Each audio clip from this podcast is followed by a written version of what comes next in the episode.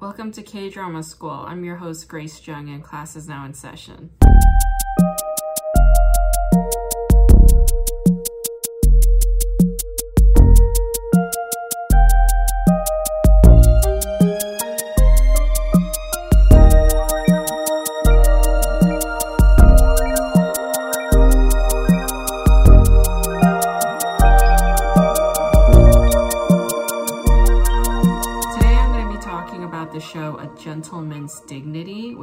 2012 Korean drama written by Kim Eun-sook.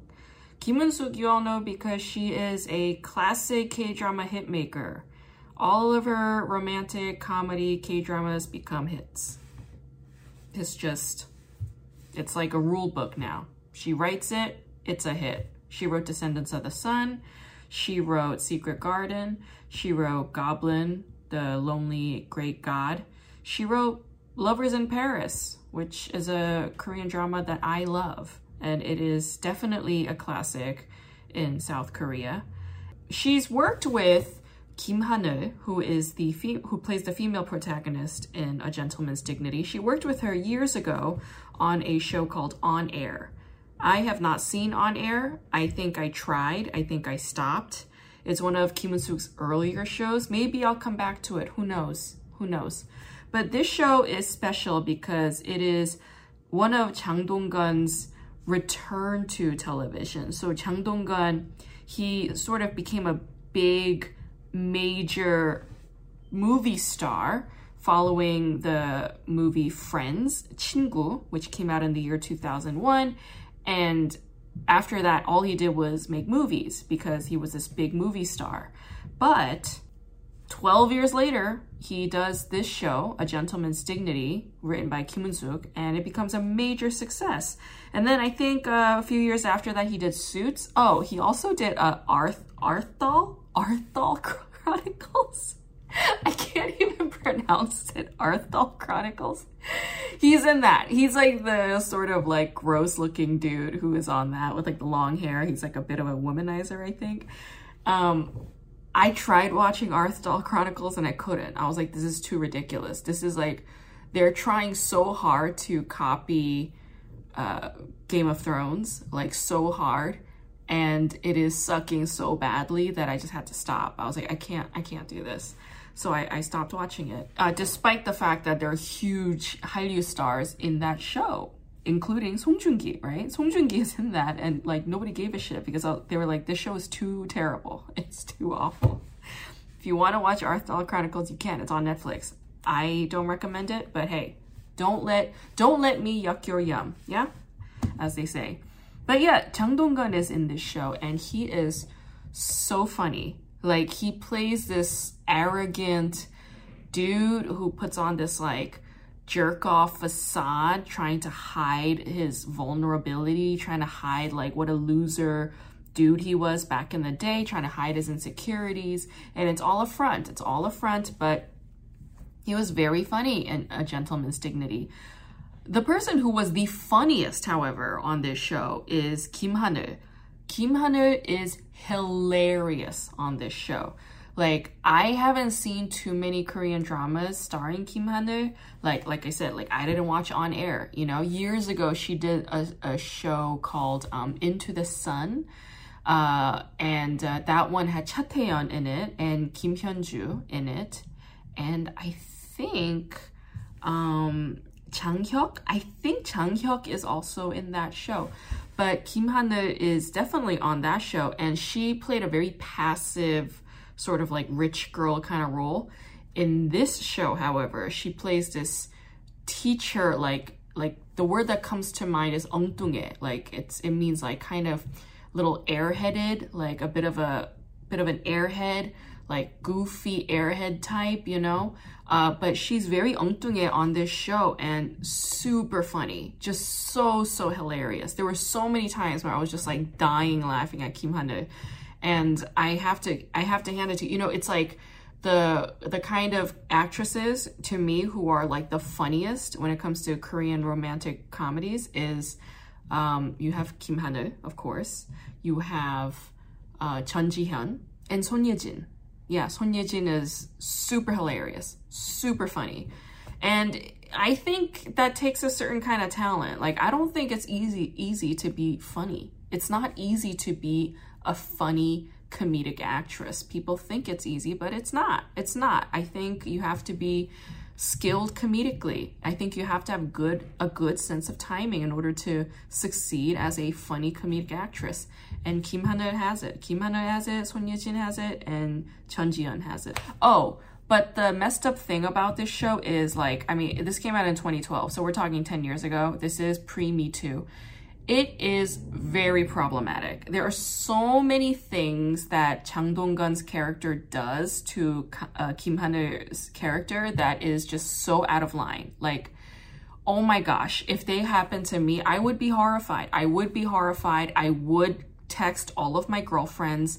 I would notify the community about a guy like him and be like, yeah, stay away from him. He's kind of a sicko. He's kind of a perv. He's kind of a predator.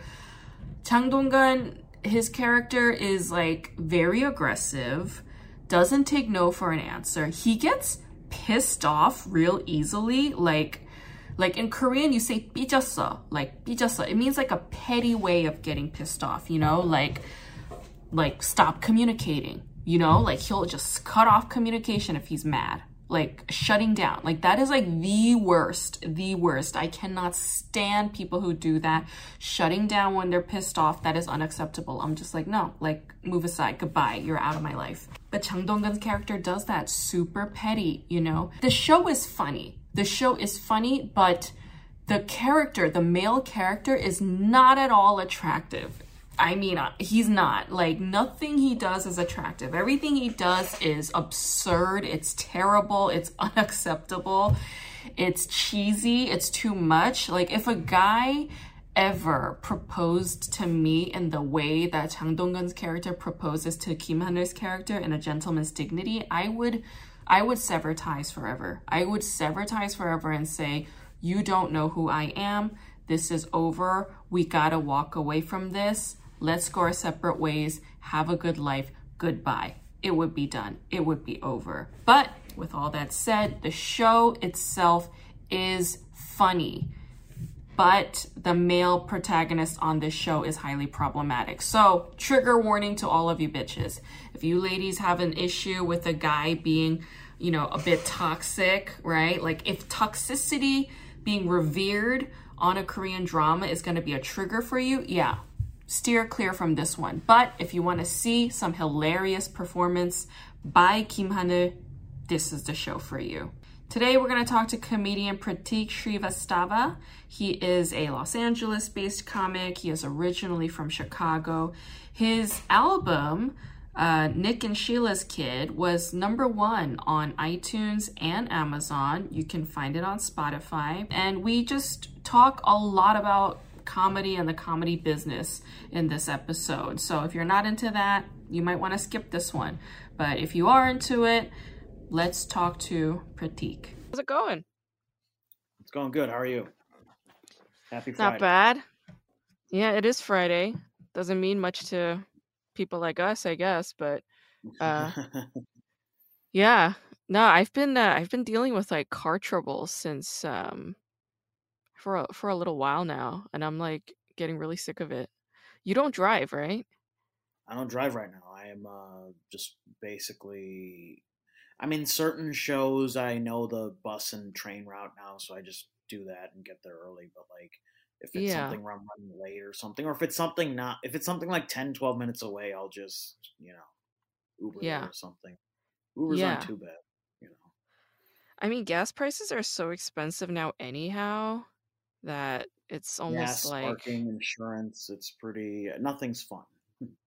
nothing's fun. I mean, I I know I know several people in LA who just live just fine without a vehicle. So I don't think it's like all yeah. that bizarre. But yeah, I don't know. I just have this uh dependence on a car now because when I moved here I brought a car with me. Oh, so oh, okay. I just yeah, yeah I, I can't imagine my life in LA without a car right now. But don't you want to get a vehicle at some point? I do. Uh, that's the goal for you know next uh, February or March. I think you know, part of it has been I've moved here, but I also I go back quite a bit. So you know, I'd like to when I'm here I for see. most of the month have a car. So that's the plan for uh, February or March of next year is probably gonna Yeah. Yeah. So you spend about like half your time back in Chicago, basically? Not just Chicago. I mean, I I do like uh, for example, I went to Memphis and Nashville, but it made sense to fly into Chicago because it's cheaper to go from Chicago to Nashville and Memphis. So I Oh, think what I did right. I, or sometimes I'll pick up uh, shows with other comics from Chicago, Yeah. so that I just fly into Chicago and drive with them, and then Yeah. come back, fly out Chicago to LA, and also it is cheaper to go from LA to Chicago versus LA to you know wherever in the south or whatever. You know, Yeah, yeah. You you do a lot of road and it seems like you just kind of book it on your own because you don't you're not represented yet, are you? Or do you have representation?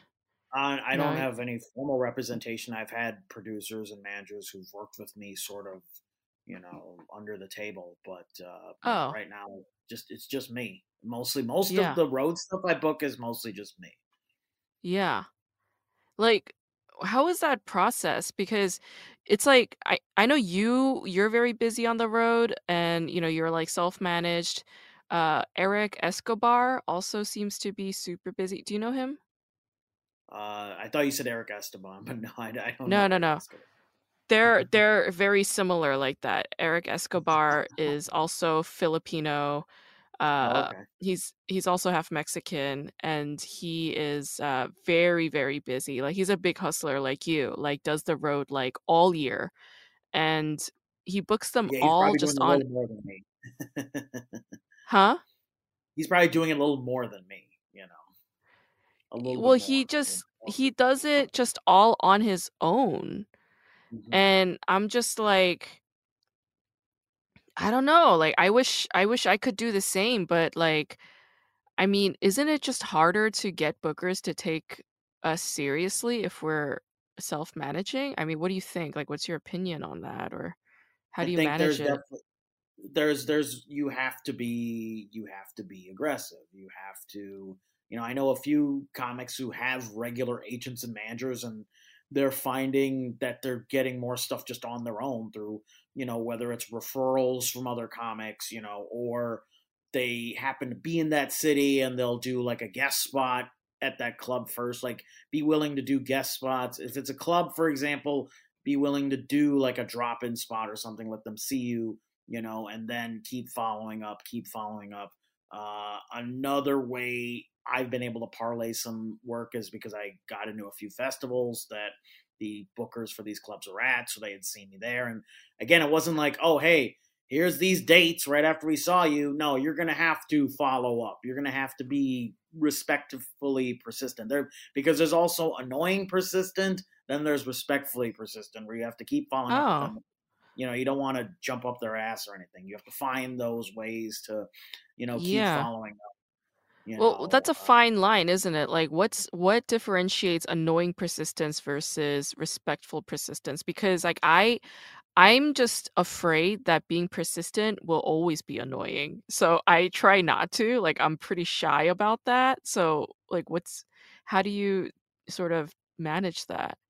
I think like you know it, it really you know be be mindful of the tone in your email. You know you can say I, I usually don't say anything along the lines of hey why haven't you booked me at or you know I wouldn't say anything like that.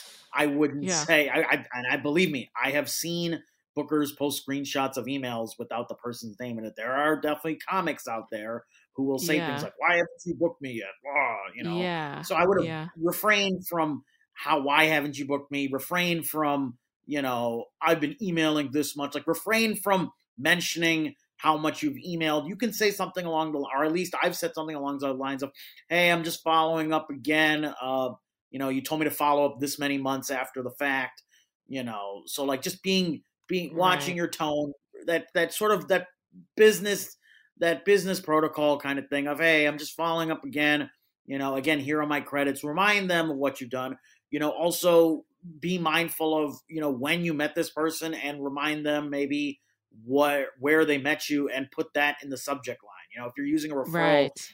using a festival as a when you met this person say hey for example, uh, hey, I met you at you know so and so Munich Brewing Festival or whatever. Put that in the Yeah. subject line, Munich Brewing Festival. Yeah. If someone's giving you referral, put their name plus referral in the sub. You know, like think about the fact that if you were you, you know you're you're a booker, you book shows now. You must be getting messages from comics. Be mindful now of how much a club booker is getting, like thousand emails a day or whatever. It's hard to go through go through emails. You know, you know now i'm i'm kind of helping out with uh, you know the email uh, list for comedy in english and i'm seeing how many emails we're getting a day and it's hard to go through all of them and we're not even getting a thousand emails a day i can't imagine what i'm just using club bookers as an example i can't imagine what club bookers are getting probably 1000 or 1500 emails a day because now everybody thinks they're a comic there are people who haven't been doing comedy and they're just like oh yeah I, I, I do i do comedy but i don't like doing bars i only do i only do clubs you know those type of comics that just say that that just Mhm. started so you know we're we're we're we're in a new era now where you know people are just coming out of the woodwork either they were doing comedy before the pandemic or they just think they can do comedy and they're just getting these emails or getting Mhm. chances to do things so we're just we're we're constantly competing with people and i think it's i think it's Yeah. important to just be to be mindful of that you know and and again Yeah. Show professionalism you know that's what i'm trying to say you know don't let your Yeah, th- ego don't let the bitterness get to the to the emails Yeah, that's a pretty good um I guess sort of uh rule to go by is like what would you what kind of email would you want like as a booker, you know? yeah I I, I don't I don't book any shows. Like I don't produce or book any shows like if the improv gives me spots then I just do that, but like, you know, I don't really Gotcha. Book or produce. Uh but Well, then I people think I do. Yeah, yeah, yeah. No, it's I, okay. I thought the perception. Yeah. Yeah. No, people Do think people I think do book and though? Yeah, yeah, and and sometimes they do email me like the day of the show or the night Yeah. before, and they're like, "Can I get Yeah. a spot on your show?" And I'm like, "No, like I don't know you. You know, this is like me and my friends. Why would I book yeah. somebody I don't know?" Um, but okay, that's a good point. Okay, I mean, uh, I guess maybe when you go on the road though, like having some credits also helps. Like, I mean, you have an album. You recorded that like a couple years ago, right? yeah, I have an album called Nick and Sheila's Kid. So that definitely, you know, there there are for I will say like a lot of people who, you know, now I'm starting to get more headlining work or you know, regular feature work. And if anyone is hesitant, you know, hey, there's this thing that's there where it's like, oh, you're not sure I can do 45 minutes. Although my album's actually, uh, I think my album's like 59 minutes. I didn't, I when I did the recording, I think I did like an hour 10 on each show. I just didn't include all the material. Uh, but Yeah. like here, here's. But you're right. Hey, here's this product. Here's this thing that's out there. You know, I'll usually send either the Spotify link or, you know, I'll sometimes if I have like the raw file, I'll include that if the person wants to see. I don't. I feel like no. I don't know too many bookers who are looking up or watching or reading a whole hour or listening to a whole hour of something. But I include the link so that people can see, hey, this thing is there. You know. Eh, So Mhm. you're right. Yeah, Yeah. that does hold a little more weight, you know. Um, but Yeah. I think the biggest thing I'm noticing, especially on the road, like you know, when I did Memphis or Nashville, uh, were were references. I, I feel like if I had to rank what helps get things, it's either references or some someone from that club had seen me from another uh, thing, either at a festival or they had seen a clip, or they somebody from that club was in Chicago or something. I think I got lucky that Chicago's kind of this good hub city where people from Memphis, Nashville, you know, the Wisconsin clubs. Wisconsin's got a great scene too that people don't really know about. They don't know about the Milwaukee scene or the Madison scene, especially you know if people are listening to this, you know, they're not in the Midwest. There's so many great clubs in the Midwest, not just necessarily Chicago. You know, Indiana has you know their their their Fort Wayne scene, the drop in South Bend, Indiana. There's so many great clubs in the surrounding areas, and so some of those people will come to Chicago, and I, I think that's why I'm, I'm a little bit lucky that I spent a lot of time in Chicago. You know, where people did get to see. me. Mhm. Yeah. So. Yeah, for sure. Um tell me more about like when you were recording your album. Like where did you record it? I mean, what was like you getting up to even deciding that you wanted to do an album? Like yeah, tell me about that whole process and how you even, you know, came up with the title because it's an interesting title. Oh, Um thank you. yeah, tell me more about that process. Yeah, so our album was recorded in December of uh, 2019. We released it uh, in December of 2020. I was we finished first off. The album was produced by my uh, production partner Dave Winnick, aka uh, uh, of Saint Dude Productions. He's primarily a music producer, but he was enc- he'd been encouraging me for three years prior to that recording to to, to do something. Man, you're really funny. You're the funniest guy. Put it out. You know, I think when I record 2019, that was like my around my 10th year in comedy. So like it was around that time where I'm like, okay, I have the material. I'm comfortable. You know, I I'd want it. 2019 was a very for a lot of reasons. 2019 was a very emotional, tough year for me, and I wanted something to end the year on. So I was like thinking about, okay, let's do this album. Let's do it in December. Uh, my birthday is in December, so December is a good juju month, uh, good energy mm-hmm. month for me. Mm-hmm. So I'm mm-hmm. like, okay, if I record something in December, probably Friday or Saturday is going to be a day to do it. But if I wait too long in the month, then people are going to be busy with holiday parties because mm-hmm. I've noticed mm-hmm. it's harder to book a show in December. Yeah. Um, yep. But uh, I was looking at okay, so then looks like the first Friday or Saturday in December, and I looked, and it happened to be December seventh was the first Saturday in December. And the reason I bring that up is because December seventh also happens to be my parents' wedding anniversary. So we actually recorded this album on my parents' wedding anniversary. Um, mm-hmm. And we were always going to call it Nick and Sheila's Kid. It just happened to be like, whoa, this thing kind of fits really well. Like it's kind of a nice yeah. little package. Let's record yeah. it on December 7th. Um, so yeah, then like once, so I think like, when was it? I think it was like end of September when I was looking at the calendar and being like, okay, let's just do it on December 7th. Let's just do this. It's, it's happening. So I told my yeah. producer, um, then we were looking at venues. Uh, I picked this black box theater in Chicago. It's called Bughouse Theater. They they still do mm-hmm. stuff there. They didn't they didn't they didn't uh, become a casualty of the pandemic. They're still around. They're mm-hmm. still open. Uh, mm-hmm. This is a venue that I've done a lot of cool stuff at. We me and these two other Indian producers started a show there, like in 2015 called Simmer Brown, which was like, hey, we're angry brown people. Here's a show where we mm-hmm. try to relax, and we just booked our favorite comics and we served samosas to the crowd too and it wasn't oh, like oh, nice. supposed to be it wasn't like an indian show it was just like hey we're indian and here's what we're doing but we're booking our favorite comedians you know mm-hmm. um, and this was a i mean 2016 2017 you know this was a time when most independent shows and comedy shows would only have a person of color or a woman like i would see these booking spreadsheets i'm sure you know what i'm talking about like where it'd be like mm-hmm. a woman slash color, like that was it. It'd be five white guys. Right. So right. at that time, it wasn't very common, especially in Chicago. You would think it would be more mm-hmm. common, but it was not.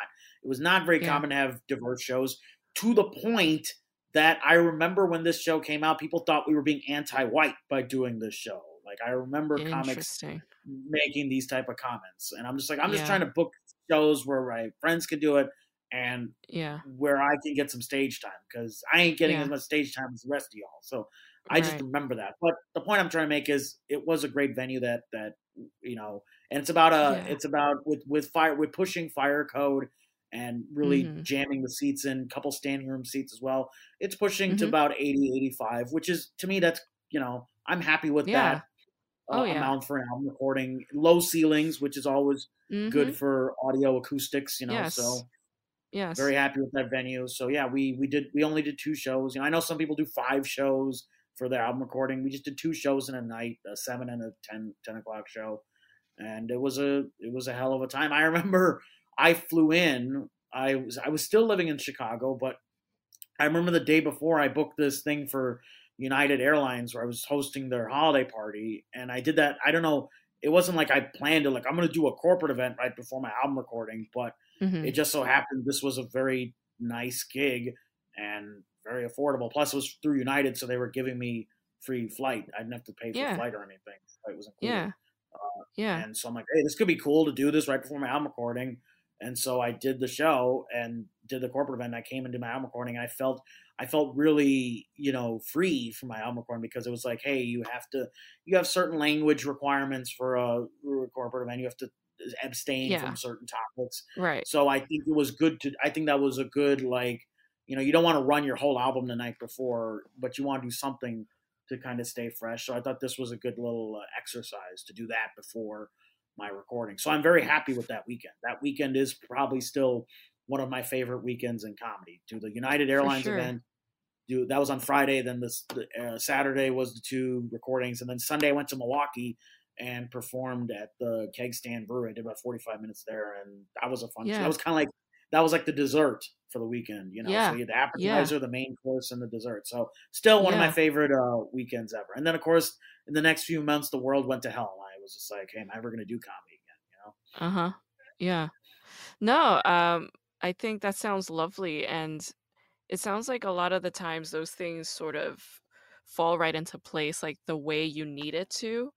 Um, Yeah. because of course, like you put in the effort and you put in the planning and what have you, but sometimes like when you're leading up to a big project like that, there are other things that sort of fall into place that you hadn't even thought of, but they're just they're like kind of perfect for what you need and what you're Oh yeah. doing. And that's really like the best part about doing like a big project like an album or something like that. Um you mentioned something just in passing, but I want to get back to it is uh you said that 2019 was a tough year for you. I mean, like why was it so tough? Um, there was like some family stuff going on that I I unfortunately I see. can't really get too much into. There was some uh you know stuff with uh I I was harassed by the cops for a kind of a Oh stupid God. situation where I can't talk too much about it, but I can say like basically I, the the the cliff notes of this is I fell asleep on a train and tripped a fire alarm, and the cops tried Oh, to really get me for that. So there was just family stuff and dealing with that freedom thing. It was just very stupid, you know. So yeah. it was just Yeah. uh, tumultuous from a from a comedy standpoint. It was a great year. I got to do I got to be on NPR that year. I got to be on the NBC uh, Diversity Festival. They had two different diversity festivals in Chicago. So comedy wise, great year. Personal life, not fun. You know, Mm. the sad clown syndrome. We're we're making people laugh, but ah, you know, on these other on these other fronts. Um, I think I think uh yeah, no 2019 was definitely an interesting year for a lot of people.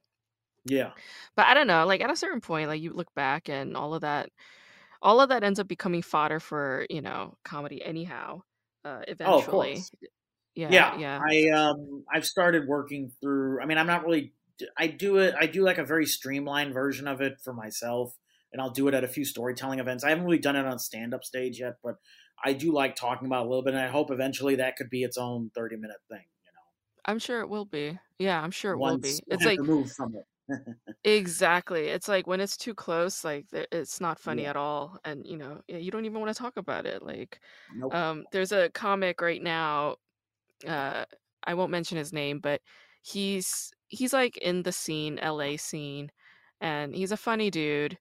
Uh, but like, I was at a mic and he was doing like a 10 minute mic, and Yeah. he was saying some of the most horrendous things about his marriage. Like it basically, in mm. a nutshell, it had to do with him, like his wife, his now ex-wife, how she started doing porn like behind his back and I was like listening to this guy's set, which wasn't funny by the way. It was just mm. hor- horrifying, horrifying and shocking.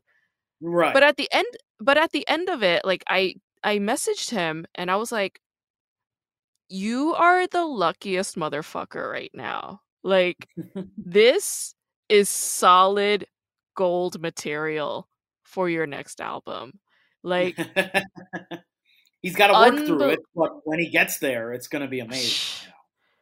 Yeah, I mean, it sounded like he was still like in the development process of it because I guess he had Yeah, just signed the divorce papers. So it's it's not totally it's fresh, fresh. but it's still it's like Yeah, kind of you know it's it's not fully sure. cooked yet. You know, it's still kind Yeah, of in no, the oven baking. it's marinating and it's yeah and i was like i was like i am so excited for you like this is gonna be a beast of a bit you know But it's that thing um of, you know, right now, like, it's funny, like, everybody's like, I got to put out every reel and every TikTok thing immediately. And it's like, I just wonder, like, are people still finding time to fully develop bits anymore? That's, that's the real yeah question, Grace.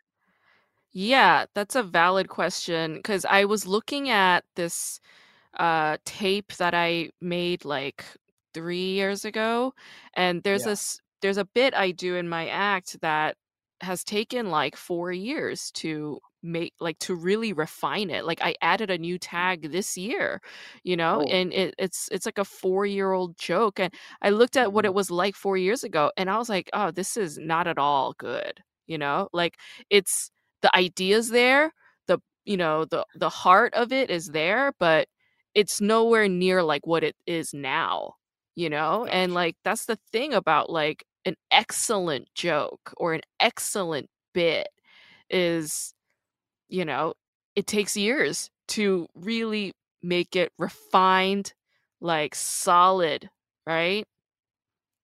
I mean, that's how I feel about it, at least. No, things take things take time. I mean, I will say sometimes, you know, I've, I've I think we've we've had those bits where sometimes sometimes things click immediately, but even then, like you're still changing skeleton things. Meat meat of the bones comes out in and out. But you're right. Sometimes things don't click immediately. Some bits don't work initially. I've put bits into a vault and don't touch them for years, and then maybe something in the news hits me, and I'm like, oh, maybe I could try this again, and then all of a Mhm. sudden now it's clicking more than Mhm. ever. You know, um, Exactly. I'm not the biggest. I don't know about you, but I'm not the biggest. Like I got to sit down and write every day. I'm not the biggest sit down and write person. I'm more of when idea comes, I'll you know you know maybe I'll work it out a little bit, or maybe I'll use a voice memo and talk Uh-huh. it out, and then I'll just Yep. go up at mics and just really find it on stage. You know, Yeah. I think the voice memo thing definitely is a good way to do it.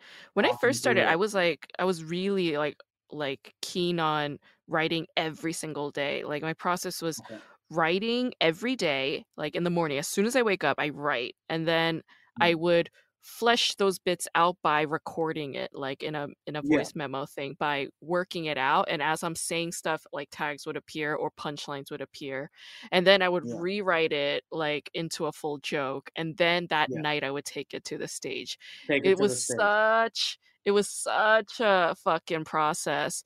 But, you know, now like I'm a lot more chill with it. Um, but yeah, like absolutely. That's the thing. Like you give birth to a joke and sometimes it's just like not the time to do it. It's it might work. You have a setup and punchline. It works, but like timing wise, like you say the news, like yeah, that for sure. Or something else happens in your life where it's like, oh, this is very much like part of the same theme. Yeah. Yeah, yeah, Or yeah. sometimes like you you're getting a laugh on a joke. This I'll use a joke for example that I put away for a while. I was getting a laugh, but I did not like the type of laugh I was getting. You know, I felt that Hmm. there was a better laugh that I could get or a different Mhm. laugh. So part of me is just like, eh, I'm not feeling this right now. I'm gonna put it away. You know. Yeah. Um, and it just wasn't one of those bits. I mean, I will say also like you know these days if I'm doing like a 10 minute set or if I'm doing a set, you know, the show that I help run, like I don't, I if, it's something where it's like very low stakes, I'll just go in and kind of, you know, I'll have like maybe the beginning or like I'll have an ending joke, like okay, this is the thing that's, you know, I know that's gonna work, but then like the middle is where like I might pull out that old joke or I might pull out something, Uh-huh. or or if an old joke references something somebody before me referenced, then I can pull it out or something. You know what I mean? So it, Right. it kind of Right. depends what the other person's doing too. I tend to, you know, if I'm not first on a show, uh, I tend Yeah. to try to watch a few of the people before me just to kind of see, Yeah. hey, what, what is the crowd responding to? You know, um, Mhm. especially coming from Chicago to LA, seeing some crowds out here will react to things differently. Not everything from Chicago will translate, you know, necessarily in a different city. And that's not just LA. It could be any city or whatever, you know. For sure. It, For sure. But I it's not even think I think references. It's just certain words, no. certain just things and timing, you know. And it's just come the it's just the energy, I think. It's just the crowds sometimes. Like they all have such diverse energies depending on Mhm. like what the coast or the the culture in that area or, you know, like the temperature, the weather. I Oh, of think all of it is just such a huge thing. Like that's why I, you know, I I do a lot of cold opens right now at at the improv and that like I enjoy doing the cold open for that very reason because it's a cold open, meaning I have no idea who the fuck these people are. I You're have no the tone for the idea. Yeah. I'm setting the tone, and it's my responsibility to make sure that that tone is right. And hmm a lot of the times, and this is I I blame LA for this. Like Chicago, I love Chicago because the crowds are fucking amazing. They are like a comic's dream. I hear Chicago and Denver have like the best Yeah. crowds, and I believe it. I believe it. Um, like when I went to Chicago just for a few nights, it was like nourishing. I felt like like healed from the wounds that I had to bear in Los Angeles. Um, because you know, a lot of these LA cats, like they just don't feel like laughing. They don't know how to laugh. I don't know what their problem is, but I go up there and it's like, what do, what do these people want? You know, I just poke around. I poke around, you know. I I'll do like clean stuff. I'll do like parent stuff. I'll do race stuff. I'll do gender Yeah. stuff. And then it's like none of it's working. Fine, I'll go to the blue stuff, but I'll save the blue stuff for last.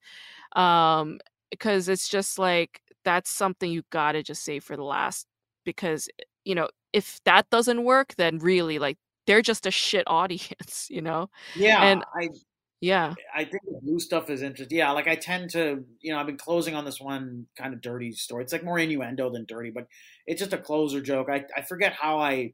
It's interesting. Eddie Eddie Murphy kind of broke that rule. Eddie Murphy starts with the dirtiest stuff in his specials, and he ends with the family stuff. But the old sort of Carlin Chris Rock model is start political, clean social commentary, end on your dirty stuff. You know what I mean? And I've Mhm. always just gravitated towards that. And it might just be the nature of what you said. Hey, I want to save the dirty stuff for last because this is my last tool out of the tool belt is the, is the dirty Yeah. stuff. You know? Yeah. It's kind of and natural and and sometimes like if i'm doing like a longer set if i do and i usually do i do save the dirty stuff for last just because i'm a very blue comic anyhow i've i've in the past year i've been trying not to be like my goal was i'm gonna try to get more material that doesn't talk about like genitals you know and it it's you know like it was challenging but like you know i i think it's going all right but sometimes it's like if i'm doing a longer set and i've been just doing clean stuff or you know i'm cursing but generally like not blue material and then i start going into the blue material as a closer sometimes it just doesn't work because they're like wait what the hell is happening like this is a shi we're taking a shift here you know and they're very shocked for some reason you know and i feel like uh crowds are sensitive like that. You know, sometimes even though they're all adults, you know, they're like fucking adults, like they're just like, wait, what just happened? Like it just took a turn, you know? Like, like I a think 180 stuff kind of. Yeah. yeah, and it was like it's like not even that big of a turn, but suddenly it kind of is. You know, it's like oh, she was cursing all night, but she didn't talk about this. You know, and then it just gets sometimes eh, rarely, but I noticed it. Like it happened a couple times, and they were just like oh, like a little bit taken aback. So anyway, Do you I think- I think blue- it's because we're because I've had this happen too a little bit. I would just wonder. I try not to make everything about race, but I think is it that you know Asian, South Asian, we're supposed to be like the nicer, wholesome minorities, and then here we are just you know oh we're about to drop this you know sexual stuff or whatever. Oh, I mean, is this? Is jarring, I'm not you know. I think maybe there might be some of that, but like, you know, the there are there are people like Ali Wong and Margaret Cho who are extremely been doing it blue. Yeah. Yeah, and it's like and they're Asian women, so you know, it's like I'm not the first, so this shouldn't shock. No. But I think somebody put it the easiest. He said that like, oh, if there are a lot of couples in the room and they're on a date, like an ear they're early on in the relationship, then they get weirded out when you talk about Mhm. fucking because Uh, you know, they're they're just like, "Oh, like I don't know what to laugh at." You know, to give my partner the wrong idea or what are they I am, think of because if me? I laugh at something too dark, like who the yeah. Exactly, exactly. So it's almost like this I don't want to expose myself kind of thing. And the audience and we're sometimes the exposer. We're we're the test for whether or not two people should exactly. Yeah, yeah, yeah. So I was like, oh, that's a good point. That's a good point. I hadn't thought of that, but it sounds believable. Like of all the things, like that sounded like the most convincing theory to me. Sure. So so No problem. I do this on all of my uh, podcast episodes where I take one Korean drama and then I take like scenarios from that drama and then I ask you, what would you do if you were this character in this situation? And you could just like riff off of it. It's like like a little improv game. So I'm gonna ask you some flashcard questions. Okay. Okay, so the show I'm talking about today is called A Gentleman's Dignity. It's about it's about 10 years old. It's an older Okay. show. All right, so let's say you're a high school teacher named Yisu. Okay. Your students, they're high school boys, they get into a fight with a couple of like 40-year-old dudes, and you get called down to the police station to bail out your students. But one of these men, an, a, a man named Dojin, he says he's going to press charges on these boys and he won't he won't settle so you go to him personally multiple times and ask him to reconsider but he refuses and he keeps asking you out even though you're not interested. What do you do? Yeah, that is um that's a lot. but I would be like, well, first off, okay, you're he's so we're are we're we're going back and forth about like, hey, come on, like these are good boys, you know, I I believe in them, you know, I'm their teacher. I they look to me, you know, this is, you know, especially in Asian culture. I don't know why I'm saying like they don't know. We're all in Asian culture right now, but like I believe in my students. So there is that relationship with the kids, where it's almost like an extended parent. You know what I mean? Mhm. Like I'm an extended family to these boys. Mhm, And so I'm pleading my case with you. Like, come on, like, mhm, have a heart. You were once a boy too. You were once a miscreant or a ne'er do well. Like, think back to your childhood. And I just imagine while he's thinking back to his childhood, he's getting a chub for me. Like, he's trying to hit on me, you know? And I'm just Hmm. like, okay. Uh, I mean, if that diffuses the tension, because it's listen, this is gonna be a tense situation, right? Like he's going Mhm. back and forth with me, do do do, back and forth, do do. There's probably like tense music playing in the background, you know mhm, couple quick cuts, couple dramatic zoom ins or something on the face, you know. And he's just like, no, I'm, I'm keeping the charges going. And I'm like, well, hey, think back to when you're a boy. And then I guess they're just kind of like how when we're doing a set and we 180 to dirty stuff, like this is like a 180 to well, and now he's 180ing on me and he's like hitting on me. Um, I mean, I think what I have to do is I think I have to meet him up for a drink or something. I'm not saying anything's going to happen, but maybe that informal meeting for a drink, quote unquote date night, will be in sort of a way to diffuse the situation, keep things calm, so that I can get through to this man and make sure he doesn't put these boys away for life. You know, mm-hmm. Ch- I don't know what like sort of what what is Korean juvenile hall like. Is it doesn't sound fun. I can't imagine these kids are going to come out being productive members of society. You know, you put someone away in juvenile hall, they're going to learn how to be a better criminal from other criminals in there. So we're trying to keep these kids to having a good fucking future. You know, too often kids get sort of taken away for nothing that they didn't do and it's probably it was probably some misunderstanding. It was probably a mountain out of a molehill. I Hmm. feel for these kids. It's kind of this is kind of remnant of what happened with me in 2019. I wish I had a teacher to fucking, you know, hit on the the police chief or whatever. Like Mhm. if, if that if that's what it takes, if you gotta have an informal conversation, you know, sometimes you have to do that. You know, he, he might assume romance. You know, I'm assume that this is gonna be a calm situation that we can, you know, have a couple drinks, maybe shoot some pool. Uh, you know, I assume people go shoot pool during dates or whatever. But yeah, let's shoot some pool. Let's have a couple drinks. Let's talk this through. You know, you're not getting any foreplay from me, but if you want to think that for a little bit, that's fine. But I'm here for these kids. That's going to be my intention going into this. okay Yeah. That's what I would do. All right a couple of drinks doesn't hurt anybody okay that's fair doesn't hurt Everybody. Yeah. All right, let's say you're the same person, you're Yisu again. You have a crush on a man who owns his own construction and development company. His name is Tae-san. Got it. And Tae-san is His Han. yeah. Tae-san is best friends with Dojin, the guy who wouldn't drop the charges on your student. One day, Mm.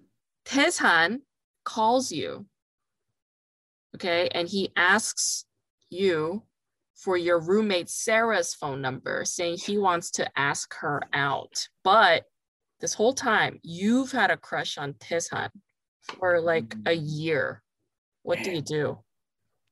Damn. Well, I mean, I'm I'm glad to see that even in this drama, teachers are making so little that they have to have roommates. That's the first thing. I'm glad to see that you know teachers are struggling all over the globe. Grace, that's good. Good to know that. Yeah. Um, yeah. So I'm with my roommate. Um, how close am I to my roommate? Uh, maybe I could set my roommate off like, hey, you know that I'm into this guy. Maybe just go out on a date so I can help these kids, but you know nothing's really gonna happen, right? Like hopefully I have that relationship with my roommate that I can pull off this sort of, you know, hmm. uh, switcheroo. It's literally like this is like Russian doll manipulation. Like we're it's like moving chess pieces around. We're nip- manipulating one date so that that goes well. So then this piece, this creates another agreement. This is some like high level mafia succession type shit that we're doing here. But come on, like you know, I do think that I can see, I can kind of see this guy's dilemma. It's that, that thing of yeah, I have a crush on this guy, but also like, you know, is it about that crush or is it about these, you know, these kids whose lives you really are like an extended, you know, family member for these kids? I think I think it's one of those things where he's got his heart with obviously what he's into and then you know he's heart his heart is for these kids as well. He he cares about them. It's important you know he wants these kids uh uh not to get put in uh something serious you know? And yeah maybe eventually he'll get that number and he'll he'll finally get you know mr construction man to fucking notice him on the job you know pour some cement into his bricklayer or whatever maybe wow. he'll get that one day i don't know maybe we'll get that one day but you know, those those bricklayers will come and go. I mean, there's probably someone even more attractive on that construction site. You know, like who knows? Who knows, Grace? You know, but I think I think this guy sounds like he's cool with his roommate. And what I would say as the character to my roommate is, hey, just go in, you know, have a couple again you don't have to do anything. A couple drinks doesn't hurt anybody. I just did that with this friend two days ago. So you go in get some drinks just, just give the number you know. Number doesn't automatically mean anything. If there's one thing i've learned in my years of teaching i've gotten so many single moms numbers nothing happens nothing. So number ain't gonna hurt.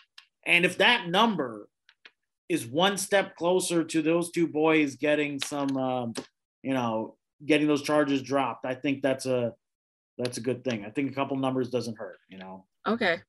What are you playing with there? It's clacking and I could hear all of it through the screen.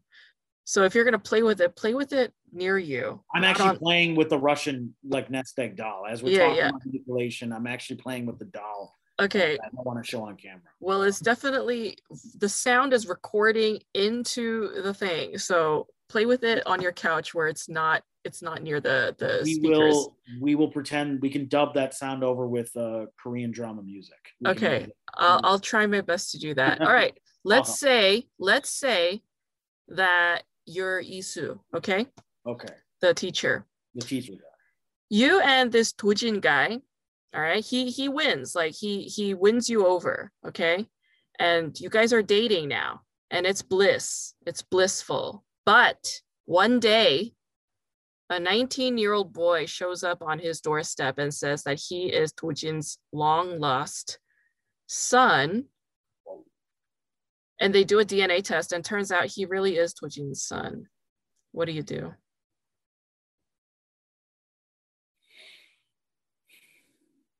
I mean, the first thing we do is we we talk about. You know, what was the what was the situation, man? Like, okay, so you had you were hot and heavy back in the day. Did you was it just like a one night stand? Was alcohol involved? Like what, what happened? Like was this a different time?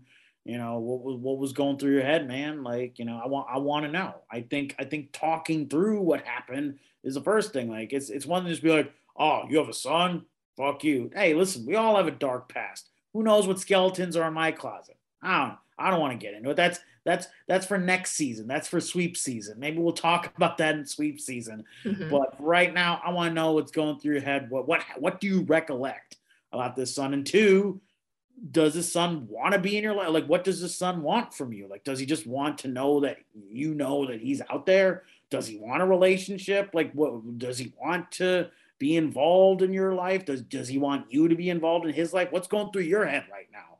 Because there's two different sides to this. There's obviously what I feel, but I want to know what going through your head. And then not actually, no, it's not two, it's three, because the third is the son, the 19 year old son who found you. Can't imagine, you know, it's easy to like just look up randomly your biological father and found him. Who knows what like levels of hell he crossed to get here, you know? So yeah, I want to know what's going through his head, what's going through your head. What does he want? What do you need? You know, do we need to get to do we need to all go shoot some pool somewhere? Maybe pool is the great equalizer. Maybe pool is the thing that you know unites me with you know my love. That's how we fell in love was through pool, and maybe pool is what got those two boys off, and now pool's getting me off. So this is this is great. Like let's just let's figure this out. I just imagine there's a through line of pool. yeah, let's say let's say then you're this teacher lady, okay? Yeah. Says to you that he's so ashamed of the fact that he has a son um, yeah. and he didn't know about this child and he accidentally neglected this kid for almost 20 years yeah. and he says he doesn't want to stain your reputation by being the guy with an illegitimate child mm. and he breaks up with you wow. what do you do and that's the thing is I, I love I love this man. So I don't I love this character. I, I don't I, I, they're identifying as man, right? Is that the Yeah, he's okay. a man. You're you're a teacher lady and he's a man. Yeah. Oh, okay, yeah. So all right. So I'm I love this, man. I I am looking past the stain, even though Tushin thinks there's a stain. I don't see a stain. I see a Tide Pod that I can wipe the stain away with. I don't see the blemish. I just see that, yeah, you made a mistake, obviously, but it's also what are you trying to do now to fix the mistake? You know, sure, there's community pressure and perception of everything. Yes, let's be honest here. I, I, yes, I'm aware of shame and, you know, oh, people are going to look down the street and blah, blah, blah, all that stuff or whatever. But at the end of the day, what are you doing now? Do you, do you want to be involved in his life? Does what what what are you doing to satisfy him now? He can't. He obviously the son came looking for you, so the 19 year old came looking for you. So there must have been some curiosity, like you know maybe there is room for a relationship, and the fact is. I want to support you, but you have to do the right thing. You have to, if the person wants you involved in their life, you got to be there for them. And so I want to be there to support you as you take this next step. And I hope that you want to still be with me. I, yes, I understand shame, but you know, if you can't get over it for yourself, you know, that's a problem. But I still have feelings for you. I truly love you. We finally got together. It took hell and high water to get with you, you know. So let's let's figure this out. And now I just feel like there's gonna be some dramatic music and zoom in maybe a star wipe, Grace. We'll put a star wipe in there. Mm-hmm, mm-hmm.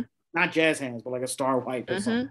Yeah. Try to get a star wipe in. This is probably going to be a two or three parter, though. This speech will take like two or three episodes. Yeah, yeah. A lot of yeah. cutting. Even yeah. even your monologue just now requires about two to three episodes. Two to so, three yeah. episodes. This ain't happening in one film. At least, at least. All right, that that wraps up the the flashcard series. Thank you, and thanks for your time today. No problem.